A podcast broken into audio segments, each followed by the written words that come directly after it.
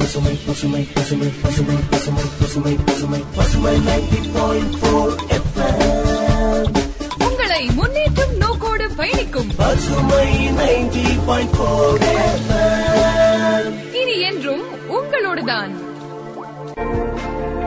வாடா தம்பி, எப்படி இருக்க? நல்லா இருக்கேனே. ஆமா, வாட்ஸ்அப்ல ஏதோ அனுப்பியிருக்கேன், என்ன அது? ஆமாண்ணே, பசுமை எஃப்எம்ல சொன்னாங்களே, உங்களுக்கு சந்தேகமா இருந்தா அனுப்புங்க, நாங்க கண்டுபிடிச்சு தரோம், சேர்ந்தே தேடுவோம்ல சொன்னாங்களே, அதான் அவங்களுக்கு அனுப்புறதுக்கு பலா உங்களுக்கு மாத்தி அனுப்பிட்டேன். ஓ, அத சொல்றியா? ஆமா ஆமா, வா போய் கேக்கலாம்.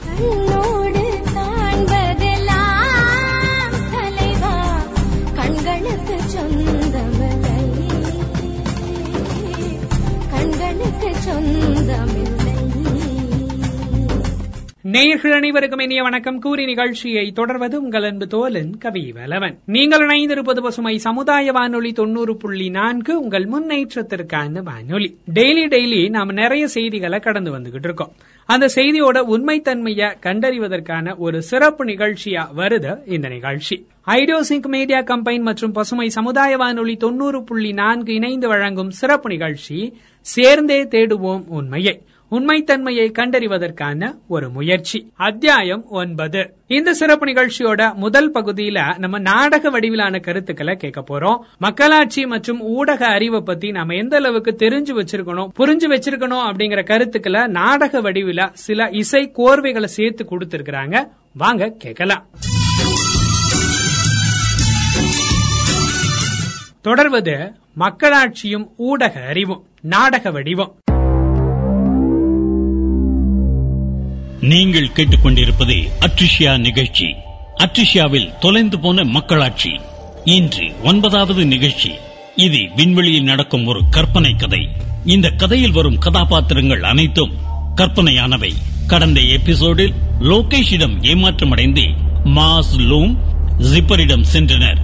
ஜிப்பர் தனது வாக்குறுதியை மீறி அவரை பிடித்து வைத்துக் கொண்டார். மேலும் ஓபன் 43-ன் R28 பகுதியில் லோகேஷுக்கு எதிராக சைபோர்கள் கிளர்ச்சி செய்தனர். Zipper R28 வந்தடைந்து 2 மாதங்களாகிவிட்டது. கியா மல்லாவிற்கு அங்குள்ள நிலை தெரிந்துவிட்டது. அவர் லோகேஷ் மற்றும் புரோட்டோகால் கமிட்டியிடம் இது பற்றி கூற வந்தார். மீட்டிங்கில் ஷூர்நாகார் மற்றும் ஷ்வேத் பாட்டி இருந்தனர். R28 பகுதியில நிலைமை மோசமா இருக்குன்னு செய்தி வந்திருக்கு. அங்க சைபோர்க்குகள் நமக்கு எதிராக கிளர்ச்சி செய்யறாங்க. நான் என்ன நினைக்கிறேன்னா, இது ஜிப்பரோட சூழ்ச்சியா இருக்கும்னு. நீங்க நினைக்கிறீங்களா? உண்மையான செய்தி இல்லையா? R28 பின்தங்கிய பகுதி. அங்க சிலிகா 3 அல்லது SS3 இல்ல. செய்தி அங்க மெதுவா தான் வரும். கடைசி ரிப்போர்ட்ல ஜிப்பர் அங்க குறைஞ்சது 2 மாசங்களுக்கு முன்னதா போயிருக்காரு.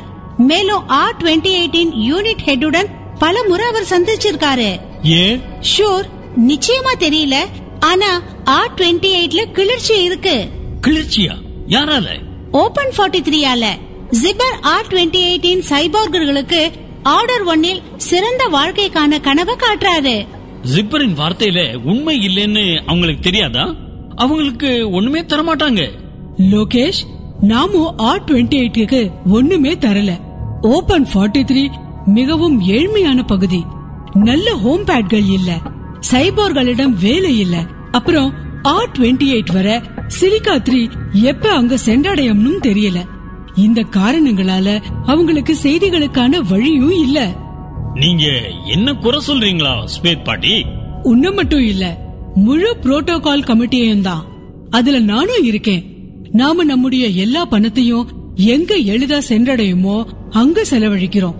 இதன் காரணமா செழிப்பு தெரிஞ்சது. ஆனா பின்தங்கிய பகுதிகள்ல முதல்ல வசதிகளை கொடுத்திருக்கணும். ஏன்னா அவங்களுக்கு நம்முடைய உதவிகள் ரொம்பவே தேவையா இருக்கு. புரோட்டோகால் கமிட்டி அவங்களுடைய வளர்ச்சிக்காக ஒண்ணுமே செய்யலைன்னு, மேலும் R28 சைபோர்கள் இனி அமைதியா இருக்க கூடாதுன்னு ஜிப்பர் R28-ன் சைபோர்கள் கிட்ட சொல்லி இருக்காரு. நாம R28-ன் வளர்ச்சிக்கு எந்த ஆர்வமும் காட்டலன்னு சொன்னதை அவங்க நம்பிட்டாங்களா? நம்முடைய ஆர்வத்தின் எந்த ஆதாரத்தையும் அவங்க பாக்கல லோகேஷ். லோகேஷ், நீ என்னுடைய பேச்சை குறைவா தான் கேக்குற.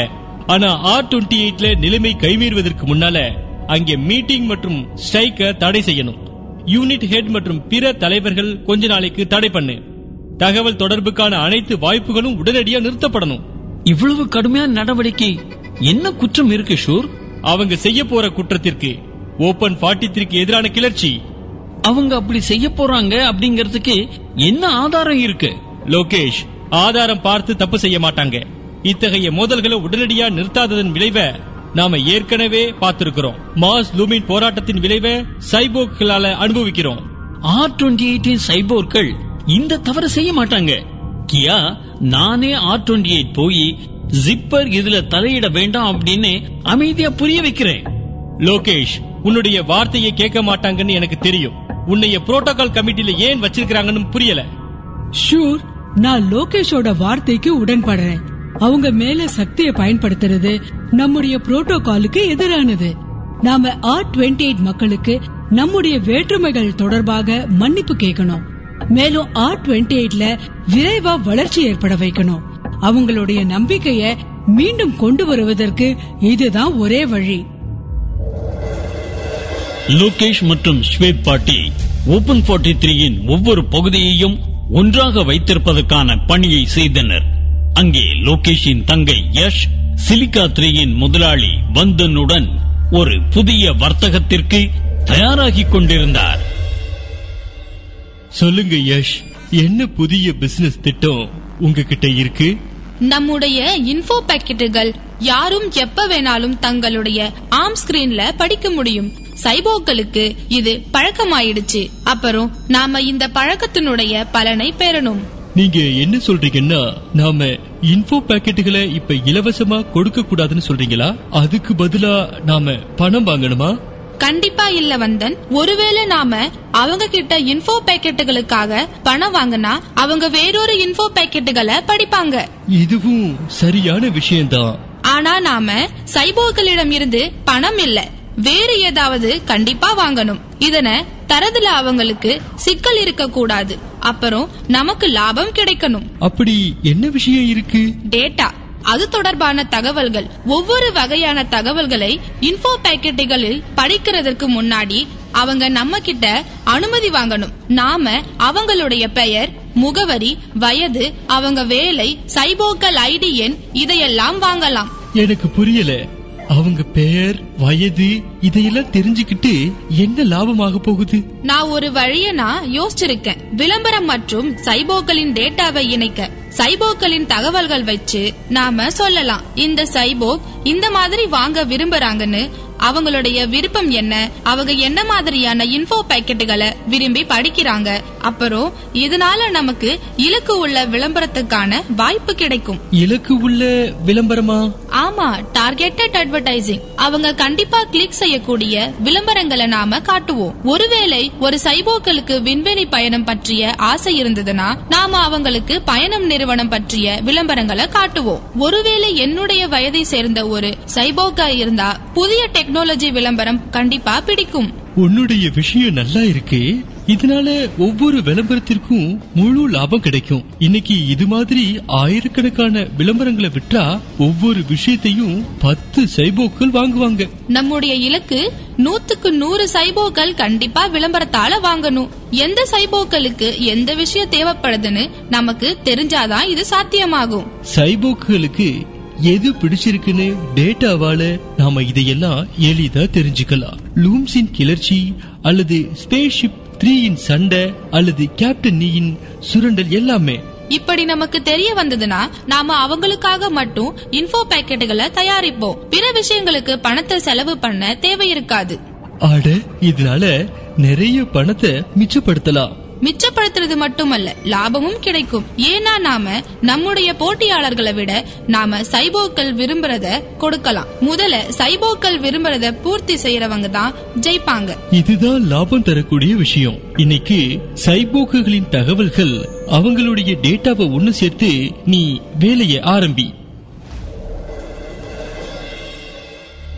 யஷ் மற்றும் வந்தன் தங்களுடைய ஸ்கீம்களை தொடங்கினார்கள். இப்போது சைபோர்கள் அவர்களுடைய இன்ஃபோ பாக்கெட்டுகளை படிப்பதற்கு முன்னால் சிலிகா 3யில் தங்களுடைய டேட்டாவை பெறுவதற்கு அனுமதியை அளித்தார்கள்.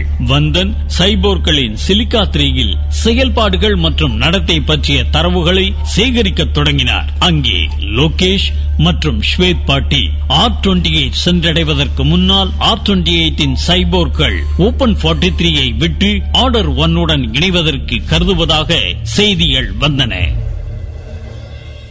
விஷயம் இதுவரைக்கும் போயிருச்சா? மாற்றாந்தாய் மனப்பான்மையுடன் கையாண்டதற்கான விளைவு இதுதான். ஸ்வேத் பாட்டி, நீங்க அடிக்கடி என்னைய குறை சொல்றீங்க. ஏன்னா நீ தான் புரோட்டோகால் கமிட்டி தலைவராச்சே. ஒருவேளை நீ R28 வளர்ச்சியில கவனம் செலுத்தி இருந்தா இந்த நிலைமை வந்திருக்காது. ஸ்வேத் பாட்டி, இப்ப வரைக்கும் R28 சைபோர்குகள் முடிவெடுக்கல. நான் R28 போய் அங்க இருக்கக்கூடிய யூனிட் ஹெட்களிடம் இத பத்தி பேசுறேன். கியா, அங்க சிக்கலே இல்லையே இருக்கு. நான் ஓபன் 43ன் உளவுத்துறை தலைவர். சிக்கல்களை சமாளிக்கிறது என்னுடைய வேலை. சமாளிக்கியா? எப்படியாவது R28 நிறுத்தணும், இல்லனா ஓபன் 43 வலுவிழுந்து போயிடும். கியா மல்லா R28 சென்றார். மேலும் அங்கே யூனிட் ஹெட்டுடன் மீட்டிங் நடத்தினார். R28 சைபோர்கள் ஓபன் 43யை விட்டுவிட்டு ஆர்டர் 1ல் இணைவதாக முடிவு எடுத்திருப்பதாக மீட்டிங்கில் யூனிட் ஹெட் சொன்னார். இந்த தகவலை கியா மல்லா புரோட்டோகால் கமிட்டியிடம் சொன்னார். இது நல்லதில்ல. இது ஓபன் 43யின் எதிர்காலத்திற்கு நல்லதில்ல. அவங்களுக்கு ஓபன் 43 மேல கோபம் ஏற்படுவதற்கு என்ன காரணம்? அவங்களுடைய அடிப்படை தேவைகள் தான் காரணம் லோகேஷ். அங்க சார்ஜிங் ஸ்டேஷன் இல்ல. அவங்க புரோட்டோகால் கமிட்டியின் உறுப்பினராக முடியல. அவங்களுடைய முக்கியமான தேவைகள் என்ன அப்படிங்கறத பத்தி அவங்க கிட்ட யாருமே கேக்கல. பல முறை கோரிக்கைகள் இருந்தாலும் சிலிகா பைப்ஸ் மற்றும் SS3ஆல அங்க சென்றடைய முடியல. இப்படிப்பட்ட நிலையில கண்டிப்பா புரோட்டோகால் கமிட்டி அவங்கள மதிக்கலன்னு நினைக்கிறாங்க. அவங்க இப்படி முடிவு எடுத்தது ஏன்னு இப்ப நல்லா புரியுது. ஆமா, முதல்ல லூம்ஸ், இப்ப R28. உங்களுடைய மக்களாட்சி கேப்டன் நீ முன்னால தோல்விதான். அப்புறம் நீ அவங்கள நிறுத்த முடியல. நம்ம புதிய புரோட்டோகால் தலைவரை தேர்வு செய்யணும். ஸ்வேத் பாட்டி, ஷூர்நாகர் தலைவரோட சேர்ந்து விஷயத்தை கையாள்றதற்கான நேரம் இது. என்னுடைய தலைவர் என்னுடைய பேச்சையே கேட்கிறது இல்ல ஸ்வேத் பாட்டி. அப்புறம் நீங்க தவறு என்னுடையதுன்னு சொல்றீங்க. நானும் இப்ப சொல்ல விரும்புறேன், நான் இந்த புரோட்டோகால் கமிட்டியிலிருந்து பதவி விலக விரும்புறேன். ஷூர். ஸ்வேத் பாட்டி, அவனை போக விடுங்க. நான் அவனை பிறகு ஒத்துக்க வைக்கிறேன்.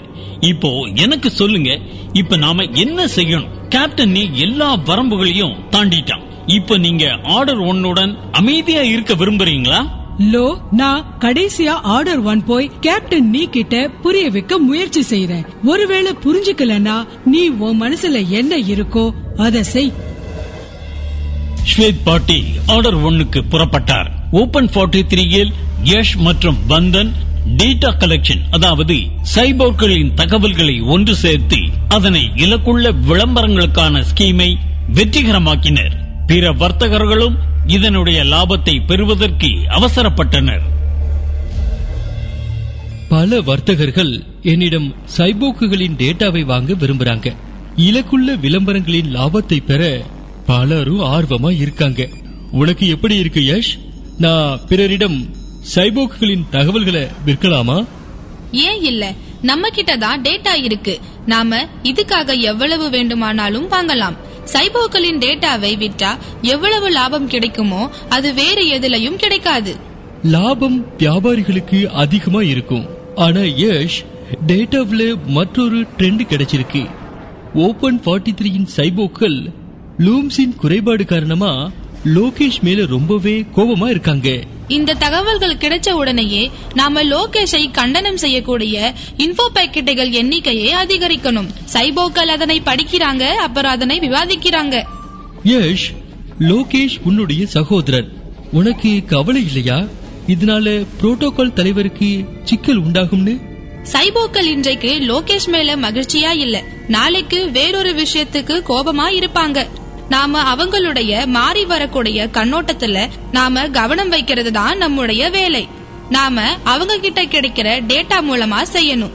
அந்த டேட்டா மூலமா பணம் சம்பாதிக்கணும். நம்முடைய இன்ஃபோ பேக்கெட்டுகள்னால என்ன தாக்கம் ஏற்படும் அது நமக்கு தேவையில்லை. அப்ப நாம R28 ஆர்டர் ஒன்னுடன் இணைந்தது தொடர்பாக பரபரப்பான செய்திகளை உருவாக்குவோமா? கண்டிப்பா. சைபோர்களின் கவனம் இதிலிருந்து விலகாம இருக்கனா இன்ஃபோ பேக்கெட்டுகளை தயார் செய்யற. இதனால பயங்கரமான விவாதம் ஏற்படும்.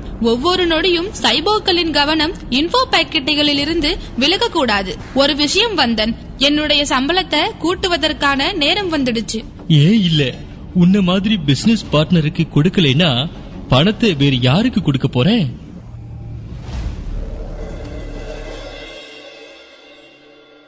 மக்களாட்சியும் ஊடக அறிவும் பத்தின நாடகத்தை நம்ம கேட்டுட்டு இருந்தோம். இந்த நாடகத்துல நிறைய கருத்துக்களை நமக்காக கொடுத்திருந்தாங்க. அதெல்லாம் நம்ம புரிஞ்சிருப்போம் அப்படின்னு நினைக்கிறேன்.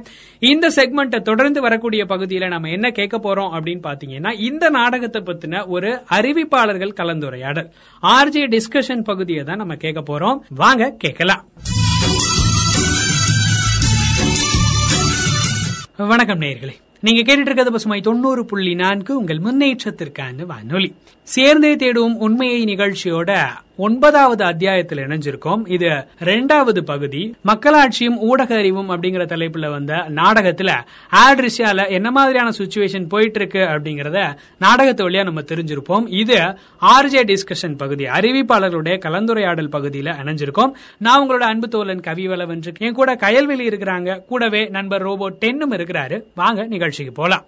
ஓபன் 43ல என்னதான் நடக்குது? ஃபர்ஸ்ட் லூம்ஸ், இப்ப பாத்தீங்கன்னா R28. எல்லாரும் ஏன் ஓபன் 43 மேல கோவப்படுறாங்க? ஓ, எல்லாருமே கிடையாது ரோபோ. ஓபன் 43ல நம்முடைய குரல் கேட்கப்படல அப்படிங்கறத உணர்ந்த சைபோர்க்ஸ் மட்டும்தான் கோபப்பட்டாங்க. அவங்களோட கோபத்துக்கு காரணம் என்னன்னா, எல்லாமே ஓபன் 43ல வளர்ந்துகிட்டு இருக்கு. ஆனா இந்த R28 பகுதி மட்டுமே எந்த விதமான வளர்ச்சியும் இல்லாம பின்தங்கல நிலையில இருக்கு. சரியா சொன்னா அங்க இன்டர்நெட் கூட கிடைக்கல. SS3, Silica 3 மாதிரியான எந்த ஊடகங்களும் R28 பகுதியை போய் சேரல. ஆமாண்ணா, இப்ப எந்த பகுதியிலுமே செல்போன் டவர், இணையம், இது எதுவுமே இல்லாம இருந்துச்சுன்னு வச்சுக்கோங்களேன், மக்கள் வந்து நிறைய பிரச்சனைகளை சந்திக்க நேரிடும். இன்னைக்கு தகவல் தொடர்போட முக்கியத்துவத்தை மனசுல வச்சு டிஜிட்டல் திட்டம் எல்லா பக்கமும் செயல்பட்டு இருக்கு. இதுக்கு பொதுவான ஒரு சேவை மையமும் ஏற்படுத்தப்பட்டு ஒரு இடத்துல இருக்கு. கிராமத்துல ஒவ்வொரு உறுப்பினரும், கிராமத்துல இருக்கக்கூடிய எல்லாருமே தங்களோட வங்கி கணக்கு, ஆதார் அட்டை, பான் கார்டு, பாஸ்போர்ட் இது மாதிரியான விஷயங்களை ரொம்ப ஃபாஸ்டாவே எடுத்துக்கிறதுக்கு இந்த மாதிரியான இணைய பயன்பாடு ரொம்பவே முக்கியமா இருக்குது. இந்த திட்டம் வந்து பல கிராமங்கள்ல செயல்படுத்தப்பட்டிருக்குன்னா, அது இல்லாத இடத்துல மக்கள் வந்து இந்த அடிப்படை சேவைகளை இன்னமும் இழந்துடுறாங்க. அதனால மற்ற பகுதிகளை விட ரொம்பவே பின்தங்கி இருக்காங்க. ஓபன் 43ல லோகேஷுக்கு பிரச்சனை அதிகரிச்சுக்கிட்டே வருது. ரோபோ, ஓபன் 43ல நடக்கக்கூடிய இன்னொரு விஷயத்தை நீங்க கவனிச்சீங்களா? என்ன விஷயம்? யஷும் வந்தனும் 2 பேரும் சேர்ந்து டேட்டா கலெக்ஷன் ஸ்கீம் அப்படிங்கிற ஒன்றை தயாரிச்சிருக்காங்க. அதை நீங்க கவனிச்சீங்களா? நான் கேட்டிருந்தேன் கைல்விழி, இந்த டேட்டா டார்கெட்டட் அட்வர்டைசிங் அப்படினா என்ன? டேட்டாங்கிறது நம்ம தனிப்பட்ட தகவல் ரோபோ. அதுல வந்து நம்மளோட பேரு, நம்ம பெற்றோர்களோட பேரு, நம்ம எங்க வசிக்கிறோமோ அந்த கிராமத்தோட பேரு, அது கூடவே நம்மளோட ஜெண்டர், இது எல்லாமே இருக்கும். இது வந்து எங்களோட பர்த் சர்டிபிகேட்ல இருக்க டேட்டாஸ் மாதிரி இருக்கே. ஆமா, இப்போ தனிப்பட்ட டேட்டா அப்படிங்கறது நம்மளோட வயசு, நம்ம எந்த ஸ்கூல்ல படிச்சோம், எந்த காலேஜ்ல படிச்சோம், இது மாதிரியான தகவல்கள், ரேஷன் கார்டு, ஆதார் அட்டை, வாக்காளர் அடையாள அட்டை, driving licence, bank account number, இந்த மாதிரியான நிறைய விஷயங்களை உள்ளடக்கினது தான் அது. இது எல்லாமே நம்மளோட தனி தகவல்களோட, இது எல்லாமே நம்மளோட தனிப்பட்ட தகவல், அதாவது பிரைவசின்னு சொல்லுவோம் இல்லைங்களா, அதோட ஒரு பகுதி தான் இது. இது நம்மளுடைய குடியுரிமை அல்லது நம்மளுடைய அடையாளத்தை வழங்கக்கூடிய ஒரு டேட்டான்னு கூட நம்ம சொல்லலாம். இது வந்து நம்மளுடைய பஞ்சாயத்துகள், நம்ம எங்க படிச்சோம் அப்படிங்கிற, நம்மளுடைய ஸ்கூலு அல்லது காலேஜோட டீட்டெயில்ஸ், அலுவலகங்கள், தொகுதிகள், இது போன்ற பல்வேறு நிறுவனத்துக்களோட இணைக்கப்பட்டுள்ள ஒரு சான்றுன்னு கூட நம்ம சொல்லலாம். நாங்க பேப்பர்ஸ், டாக்குமெண்ட்ஸ், அப்புறம் ஐடி கார்டு, இதுதான் இதெல்லாம் பத்திரமா வச்சிருக்கோம். அது சரி ரோபோ, இந்த ஆவணங்கள்ல நம்மளுடைய டேட்டால ஒரு பகுதியா நம்மளுடைய தனிப்பட்ட தகவல்கள்லாம் இருக்கு. ஆனா நம்ம மொபைல் போன் யூஸ் பண்ண ஆரம்பிச்சதுல இருந்து நம்மளுடைய தனிப்பட்ட தகவல்களை உருவாக்க இன்னும் நிறைய வழிகள் உருவாகிருச்சு இல்லையா? இப்போ எஸ், வந்தன் இவங்க 2 பேரும் Silica 3ல இருந்து சில தகவல்களை சேகரிக்கிறாங்களே, அந்த நம்ம தனிப்பட்ட தகவல்கள் பத்தி பேசிட்டு இருக்கீங்களா? நீங்க சரியாவே கண்டுபிடிச்சிட்டீங்கன்னா, முக்கியமான செய்திகளை படிக்க சைபோர்க்ஸ் வந்து Silica 3யை பயன்படுத்துறது மாதிரி தான் செய்திகளை படிக்கிறதுக்கும், யூடியூப்ல வீடியோக்களை பாக்குறதுக்கும், ஆன்லைன்ல ஷாப்பிங் செய்யறதுக்கும் இன்டர்நெட்டை ரொம்பவே யூஸ் பண்றாங்க. இணையத்துல நம்ம என்ன செய்யறோம், எந்த வலைத்தளங்களை நம்ம பாக்குறோம், பயன்படுத்துறோம், இது எல்லாமே நம்ம தனிப்பட்ட தகவல், அதான் நம்ம டேட்டால ஒரு பகுதியாவே மாறிடுச்சுலண்ணா. ஒரு நபரோட இந்த மாதிரியான தனிப்பட்ட தகவல்களை சேகரிக்கும் போது ஒரு நபரோட பழக்க வழக்கங்கள் என்ன, அவங்களோட ஆசைகள் என்ன, நடத்தைகள் என்ன, அவங்களோட தேவைகள் என்ன அப்படிங்கறதையும் நாம தெரிஞ்சுக்க முடியும் இல்லையா? இந்த தரவு, அதாவது இந்த டேட்டா வந்து வணிகர்களோட கைகளை கிடைக்கும் போது அவங்க வந்து நம்மளை கவர்ந்தெழுக்கிறது மாதிரி அதை யூஸ் பண்ணிக்கிறாங்க.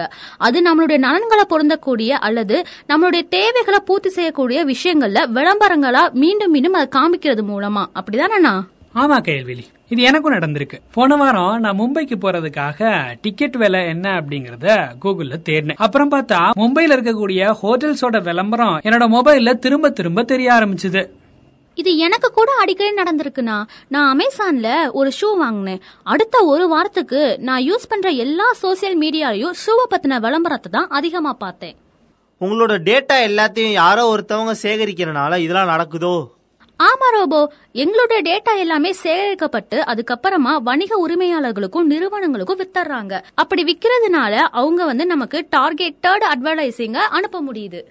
நீங்க கவனிச்சிருந்தீங்க அப்படின்னா தெரியும், இப்ப எல்லாம் நம்மளோட தனிப்பட்ட தகவல்களை சேகரிக்கிறதுக்கு இன்னொரு வழி இருக்கு. மொபைல்ஸ்ல நம்ம நிறைய ஆப்ஸ் யூஸ் பண்றோம்ல, எந்த ஒரு ஆப்பையாவது டவுன்லோட் பண்ணி இன்ஸ்டால் பண்ணும் போது, அதாவது யூஸ் பண்றதுக்கு முன்னாடி அது சில பெர்மிஷன்ஸை நம்மகிட்ட கேட்கும். சொல்ல போனா கான்டாக்ட், கேலரி இதெல்லாம் யூஸ் பண்ணிக்கிறதுக்கான பெர்மிஷன்ஸை ஆப்ஸ் வந்து கேட்கும். ஓ ஆமா ஆமா, நேத்து நான் சாங்ஸ் எல்லாம் கேட்கறதுக்காண்டி ஒரு ஆப்பை டவுன்லோட் பண்ணேன். அது என்ன பண்ணுச்சு அப்படின்னு பாத்தீங்கன்னா, என்னோட மொபைல்ல இருக்கக்கூடிய எல்லா கான்டாக்டையும் கேட்டுச்சு. நான் வந்து அதை அக்செப்ட் கொடுக்கல. சோ அதனால என்ன ஆயிடுச்சுன்னா அந்த ஆப்பை என்னால யூஸ் பண்ண முடியல. இதே விஷயம் எனக்கு கூட அடிக்கடி நடந்திருக்கு ரோபோ. நானும் ஒரு ஆப்பை டவுன்லோட் பண்றதுக்காக அது கேட்ட எல்லாத்துக்குமே அக்செப்ட் பண்ணேன். உடனே என்னுடைய மொபைல்ல விளம்பரங்கள் வந்து அடுத்தடுத்து வர ஆரம்பிச்சிருச்சு. இப்படி நடக்கும்போது நம்மளோட டேட்டாஸ் எல்லாம் விற்கப்படுது அப்படிங்கறத கவனிச்சிருக்கீங்களா? என்ன சொல்றீங்க? என்கிட்ட கேட்காமலே என்னோட டேட்டாஸ் எல்லாம் யாரோ ஒருத்தர் திருடி மத்தவங்களுக்கு விக்கிறாரா? இது ரொம்பவே ஆச்சரியமா இருக்கே. ஆனா அவங்க உங்ககிட்ட கேக்குறாங்க, நீங்க ஆமான்னு சொன்னது பின்னாடிதான் உங்களோட டீட்டெயில்ஸ் அவங்க இன்னொருத்தட்ட கொடுக்கறாங்க. இல்ல இல்ல இல்ல, நான் எப்பவுமே இதெல்லாம் செஞ்சதே இல்ல. இல்ல, நீங்க கண்டிப்பா அதை செஞ்சிருக்கீங்க. நீங்க ஒரு ஆப்பை டவுன்லோட் பண்ணும்போது அவங்க கேட்கக்கூடிய டேர்ம்ஸ் அண்ட் கண்டிஷனை நீங்க படிச்சிருக்கீங்களா? அது அவ்வளவு பெருசா இருக்கும். அதெல்லாம் யாருக்கு வந்து அவ்வளவு நேரம் படிச்சுட்டு இருக்குது? சொல்ல போனா அதுல இருக்க விஷயம் கூட எனக்கு முழுசா புரியல. அது உங்களுக்கு தேவைப்படுதுங்கிறதுனால நீங்க எதையும் படிக்காம ரொம்ப சீக்கிரமாவே அதுக்கு அக்செப்ட் கொடுத்துறீங்க, இல்ல அதுக்கு நீங்க அனுமதி கொடுத்துறீங்க. உங்களோட தரவை பயன்படுத்துறதுக்கு, உங்களுக்கு தனிப்பட்ட தகவல்களை அணுகிறதுக்கும் அவங்க அனுமதி பெறுறது இது வழியாதான். அப்படியெல்லாம் ஒண்ணும் கிடையாது. நீங்க எல்லா ஆப்பையும் தாராளமா பயன்படுத்தலாம். ஒரு சின்ன விஷயம், செட்டிங்ஸ்ல போய் பிரைவசி செக்ஷன்ல உங்களுக்கு எதெல்லாம் தேவையோ அதுக்கு பர்மிஷன் கொடுங்க, தேவையில்லாததுக்கு பர்மிஷன் கொடுக்காம விட்டுருங்க. அதை மாத்திட்டு நீங்க எந்த ஆப்பை வேணாலும் பயன்படுத்தலாம். இதெல்லாம் சாத்தியமா? இந்த மாதிரிலாம் நடக்குமா? ஆமா ரோபோ, இதுக்கு கொஞ்ச நேரம் தான் ஆகும். ஆனா இதை நம்ம செய்யறது மூலமா நம்மளுடைய டேட்டாவை கொஞ்சமா பாதுகாப்பா வச்சிருக்க முடியும். ஓபன் 43ல எஸ் அப்புறம் வந்தன் இவங்க ரெண்டு பேரும் சேர்ந்துகிட்டு சைபோகஸோட டேட்டாவை வியாபாரிகளுக்கு வித்து நிறைய பணம் சம்பாரிச்சுட்டு வர்றாங்க. அப்படின்னா இப்ப என்ன நடக்கும் கேள்வி? இத நம்ம அடுத்த எபிசோட்ல மட்டும் தான் தெரிஞ்சுக்க முடியும் ரோபோ. இப்ப நம்ம கிளம்ப வேண்டிய நேரம் இது. ஓகே பாய் ஃப்ரெண்ட்ஸ், நான் உங்களை அடுத்த எபிசோட்ல மீட் பண்றேன். அடுத்த அத்தியாயத்துல உங்களை சந்திக்கும் வரை உங்களிடமிருந்து விடைபெறுவது உங்கள் அன்பு தோழன் கவி வளவன். அடுத்த அத்தியாயத்துல நானும் உங்களை சந்திக்கிறேன். அது வரைக்கும் உங்களிடமிருந்து விடைபெறுவது உங்கள் அன்பு தோழி கயல்விழி.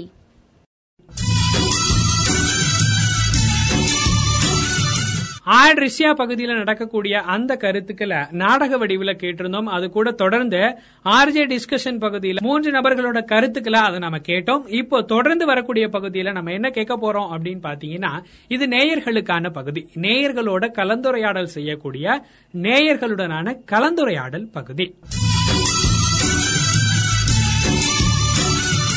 நீங்க கேட்டுட்டு இருக்கிறது பசுமை 90.4 உங்கள் முன்னேற்றத்திற்கான வானொலி. சேர்ந்தே தேடுவோம் உண்மையை நிகழ்ச்சியோட 3வது பகுதியில இணைஞ்சிருக்கோம். நேயர்களுக்கான இந்த பகுதியில நேயர்கள் அவங்களோட சந்தேகங்களை இல்ல இந்த நிகழ்ச்சி பத்தின கருத்துக்களை நம்மளோட பகிர்ந்துக்குவாங்க. வாங்க பகுதிக்குள்ள போலாம். வணக்கம். வணக்கம் சார். மேடம் யார், எங்க இருந்து மேடம் பேசுறீங்க? சார் என் பேர் ஷால்மி. நான் ஒரு அக்ரிகல்ச்சர் ஸ்டூடெண்ட். நான் வந்துட்டு இங்க திண்டுக்கல்ல இருந்து பேசுறேன். ஓகே மேடம், அக்ரிகல்ச்சர் ஸ்டூடெண்ட்னு சொல்றீங்க. இன்னைக்கான கண்டுபிடிப்புகள் ஏதாவது எங்க கூட பகிர்ந்துக்க முடியுமா மேடம்? கண்டுபிடிப்புகள் எது சொல்றீங்க? இப்ப ரீசெண்டா வந்துட்டு ஆர்கானிக் ஃபார்மிங் பத்தி தான் நாங்க பேசுறோம். சோ நாங்க அதுவே திரும்ப நாங்க வந்து எப்படி இருக்குன்னா ஆர்கானிக் ஃபார்மிங் நோக்கி ஒரு பயணம் செய்யலான்னு இருக்கோம். சோ அதுவே எங்களுக்கு ஒரு புதிய கண்டுபிடிப்பு மாதிரி தான் இருக்கு. Okay madam, okay madam. இந்த நிகழ்ச்சியை கேட்டிருக்கீங்களா மேடம்? சேர்ந்தே தேடும் உண்மையை நிகழ்ச்சியை கேட்டுட்டு இருக்கோம்.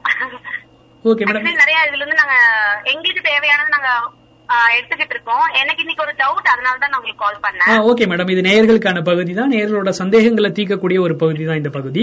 நீங்க உங்களோட டவுட்ஸை கேட்கலாம் மேடம்.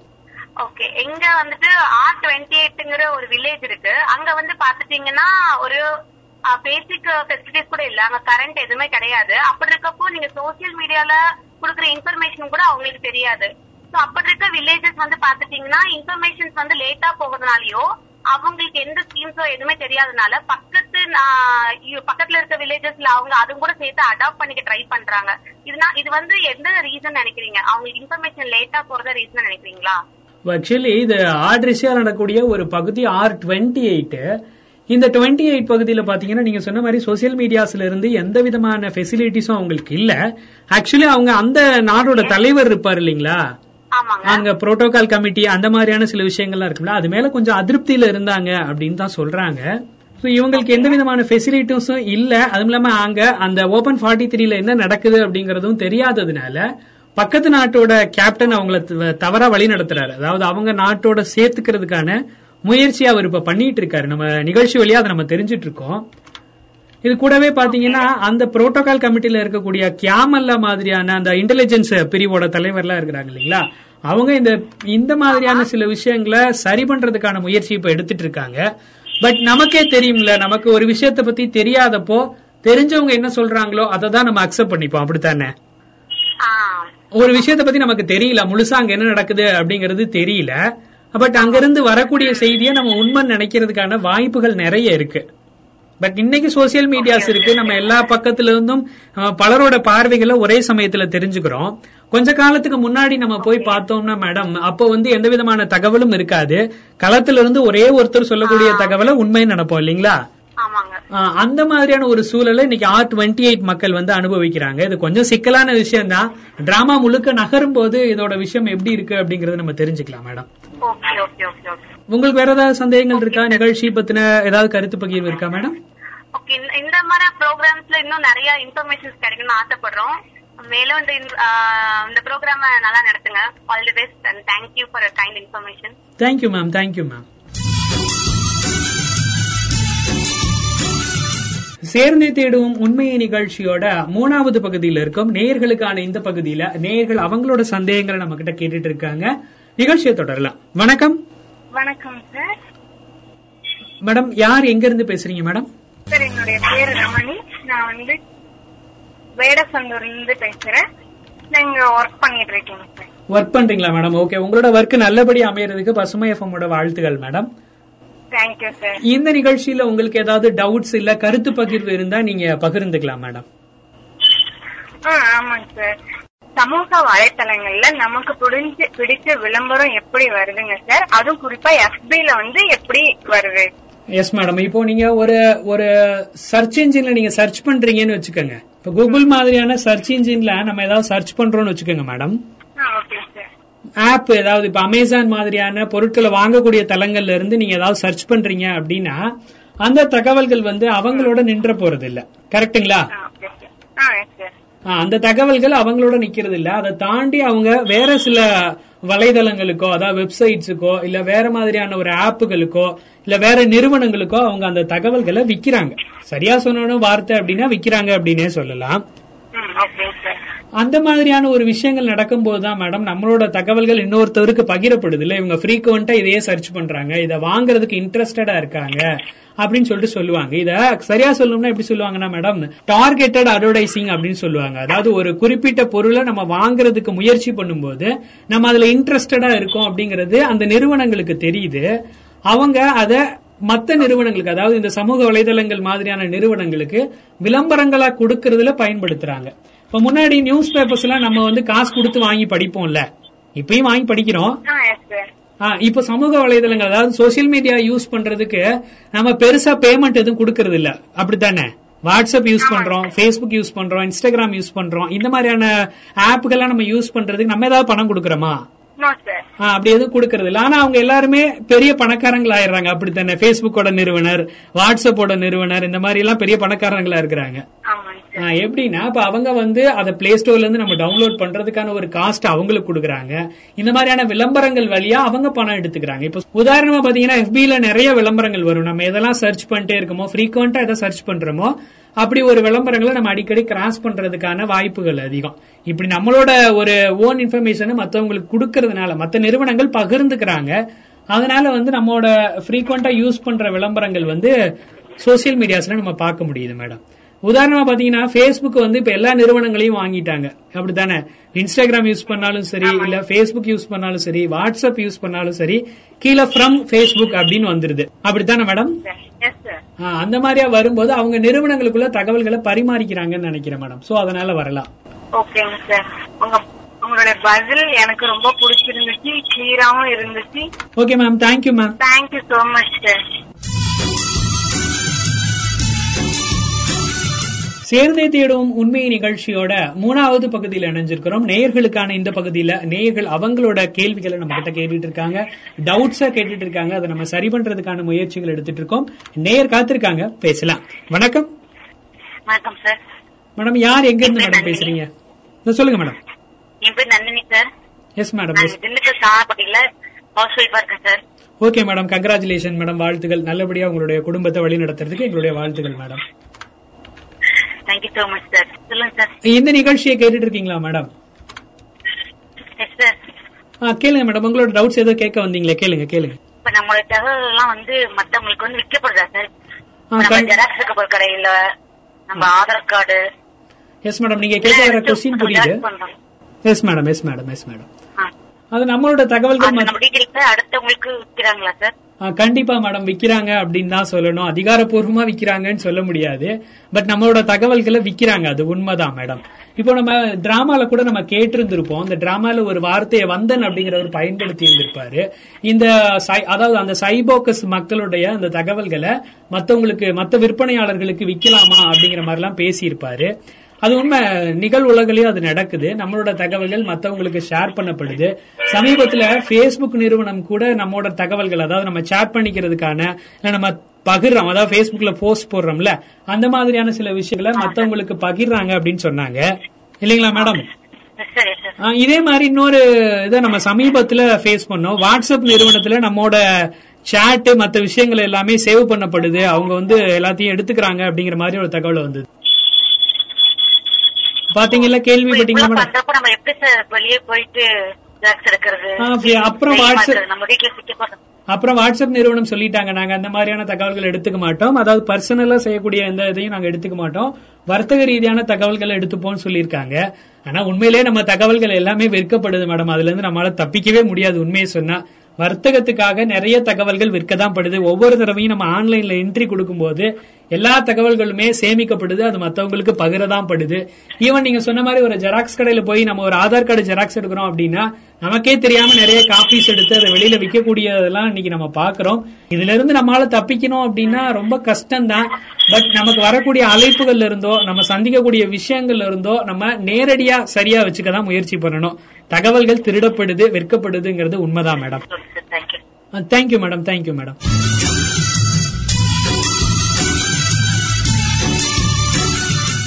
நிகழ்ச்சியோட எண்டிங்கே வந்துட்டோம் அப்படின்னு சொல்லலாம். இன்னைக்கு நிகழ்ச்சியில நிறைய ஃபேக் நியூஸஸ், ஃபேக் நியூஸஸ் பத்தி நிறைய விஷயங்களை நம்ம தெரிஞ்சுக்கிட்டோம். இந்த ஃபேக் நியூஸஸ் எப்படி நம்ம கண்டுபிடிக்கிறது, அதுக்கான வழிகள் என்ன, எந்த மாதிரிய வகைகள்ல அது பரவுது அப்படிங்கறதையும் இனிமேல் வரக்கூடிய நிகழ்ச்சிகள்ல, தொடர் நிகழ்ச்சிகள்ல நம்ம கேட்டு தெரிஞ்சுக்க போறோம்.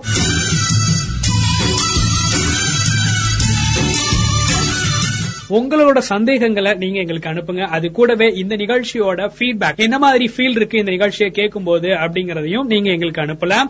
9486974747 நம்ம பசுமை வானொலியோட வாட்ஸ்அப் எண்ணில் அனுப்புங்க. இல்ல இமெயில் பண்ணதான் எனக்கு பிடிக்கும்னு சொல்லக்கூடிய நேயர்கள் வந்து pasumai.fm@hotmail.com அப்படிங்கிற மெயிலுக்கும் நீங்கள் அனுப்பலாம். இங்க கிடைக்கக்கூடிய செய்திகளோட உண்மை தன்மையை கண்டறியறதா இந்த நிகழ்ச்சி. அதாவது நீங்க கிராஸ் பண்ணி வரக்கூடிய செய்திகளை உடனே நம்பாம அது எப்படி இருக்கு, உண்மையா அப்படிங்கறத நீங்க செக் பண்ணிட்டு அதுக்கப்புறம் மற்ற விஷயங்களை அதுல இருந்து பண்ணலாம். இத 2000 வருஷத்துக்கு முன்னாடியே இன்னைக்கு நம்ம செய்யக்கூடிய இந்த fake news, fake news checking, இது எல்லாமே 2000 வருஷத்துக்கு முன்னாடியே வள்ளுவரும் சொல்லிட்டு போயிருக்காரு.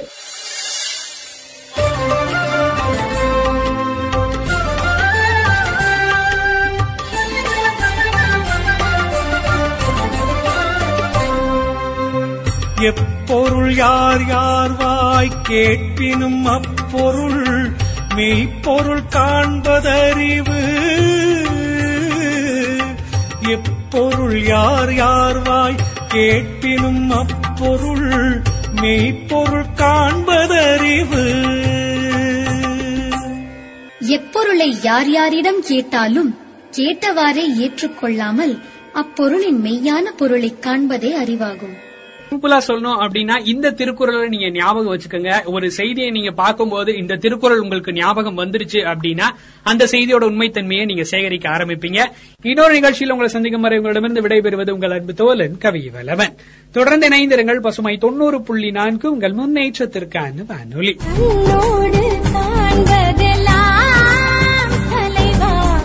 கண்களுக்கு சொன்ன